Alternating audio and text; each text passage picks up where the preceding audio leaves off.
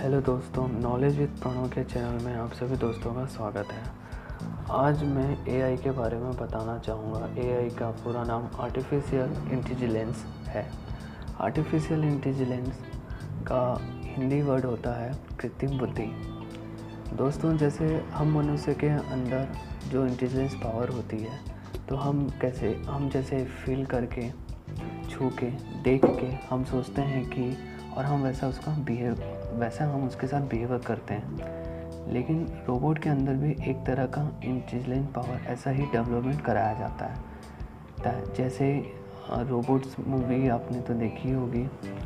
और इसका सबसे अच्छा उदाहरण दे सकता हूँ मैं चेस बोर्ड कंप्यूटर में जो चेस खेला जाता है, उसमें वह हमें सिर्फ़ गेम में ही हरा सकता है, या हम उसके साथ गेम में ही खेल सकते हैं। वह दूसरा कार्य नहीं कर सकता। ऐसी इंटेलिजेंस पावर अलग अलग आर्टिफिशियल इंटेलिजेंस में डेवलपमेंट कराई जाती है।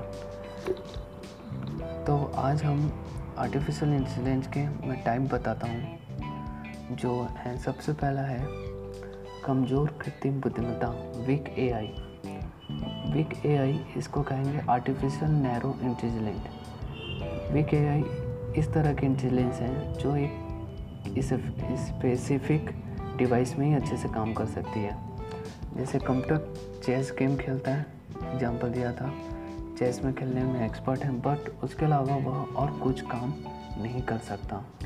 जैसे हम अमेजन है फ्लिपकार्ट है अली बाबा है, इन सब में हम देखते हैं तो उसमें शॉपिंग साइट में रिकमेंडेशन नीचे आता है। अगर आप कुछ खरीदते हैं तो ये सिस्टम एक्सपर्ट है जो अपना काम करने के लिए है बट चेस गेम नहीं खेल सकता।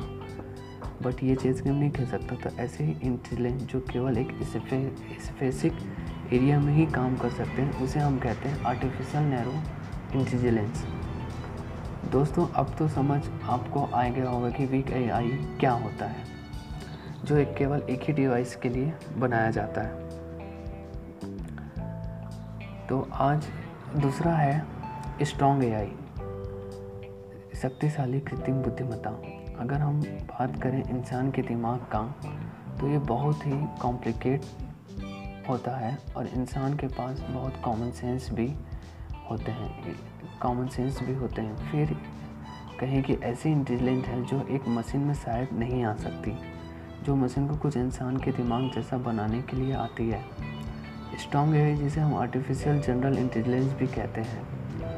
दोस्तों स्ट्रॉन्ग एआई एक ऐसा सिस्टम होता है जो इंसान का दिमाग और मशीन दोनों के लगभग के बराबर ही होता है। यानी कि जो आप कर सकते हैं, आप जो सोच सकते हैं और ऐसी बहुत सी कॉमन चीज़ें जो हम इंसान आराम से कर लेते हैं। अगर वह सब काम एक रोबोट या मशीन कर पाए तो उसे हम स्ट्रॉन्ग एआई या आर्टिफिशियल वाइट इंटेलिजेंस कहेंगे।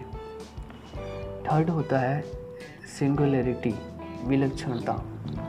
दोस्तों स्ट्रॉन्ग एआई का यूज़ तो अभी तक नहीं हो, हो, होता है। यह शायद 2050 से 2040 तक मार्केट में आ, आ जाएगी।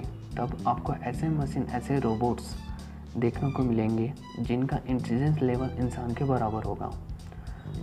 दोस्तों अगर आप सोच रहे हैं कि इसके आगे कुछ नहीं है तो आप बिल्कुल गलत सोच रहे हैं क्योंकि आर्टिफिशियल इंटेलिजेंस एआई एक बार एक मशीन ने कुछ लर्न कर लिया। तो उसे और इम्प्रूव करता रहेगा। एग्ज़ाम्पल के जैसे अगर हमारे पास कुछ कंप्यूटर हैं तो मिलकर और अच्छा कंप्यूटर बनाएँगे और जो कंप्यूटर बनेंगे, उनको मिलाकर और अच्छा कंप्यूटर बनाएँगे। तो ऐसे में ये जो एआई है, ये और ज़्यादा एक्सपोनेंशियल लेवल घाती स्तर तक बढ़ते जाएँगे। तो ऐसे में एक चीज़ निकल कर आ सकता है सिंगली या आर्टिफिशियल सुपर इंटेलिजेंस अगर हम जनरल में कहें तो सिंगुलरिटी ऐसी इंटेलिजेंस है जिसके आगे इंसान कुछ भी नहीं है। मतलब अगर एक बार ये इंसान के दिमाग के लेवल में आ गया तो बढ़ते बढ़ते उसे कहीं आगे निकल जाएगा। दोस्तों, सबसे अच्छी बात ये है कि हम बहुत अच्छे से कंट्रोल करेंगे चीज़ों को। हम नए नए एक्सपेरिमेंट करेंगे और हमारे आसपास बहुत पावरफुल रोबोट रहेंगे जो उनकी हेल्प से हम बहुत कुछ कर पाएँगे। दोस्तों, मशीन सुपर इंटेलिजेंट हो गया तो क्या रोबोट हमारी बात मानेंगे? इस बात को लेकर दुनिया के बहुत से computer scientist, even Bill even, computer scientist, even Bill Gates, Elon Musk ने ये डब, डाउट रखे हैं कि अगर मशीन और इंसान के दिमाग में सिंगलिटी हो गई तो दुनिया खतरे में आ जाएगी। बट अगर सुपर इंटेलिजेंट का टाइम आया और मशीन इंसान के सारे रूल्स को सही सही फॉलो करने लगे तो इसे हम कहेंगे कि आर्टिफिशियल इमोशनल इंटेलिजेंस मतलब मशीनों के पास इमोशन तो होगा जिससे वो इंसान के कंट्रोल में रहें। तो दोस्तों, आपको आर्टिफिशियल इंटेलिजेंस तो समझ में आ गया होगा। और हालाँकि एक स्टडी के अनुसार आने वाले तीन साल में देश की करीब सत्तर फ़ीसदी कंपनियों में आर्टिफिशियल एआई का उपयोग होने लगेगा। यह नहीं कि आने वाले समय में लगभग सभी क्षेत्रों के साथ साथ जीवन के कई हिस्सों में भी एआई की उपयुक्तता बढ़ जाएगी। इस नए तरीके की स्किल नौकरियाँ मिलने की संभावना ज़्यादा बढ़ जाएगी। तो आर्टिफिशियल एक तरफ़ से इंसानों के हेल्प के लिए अच्छा है। अब आगे फ्यूचर देखते हैं कि इसका कैसे होगा।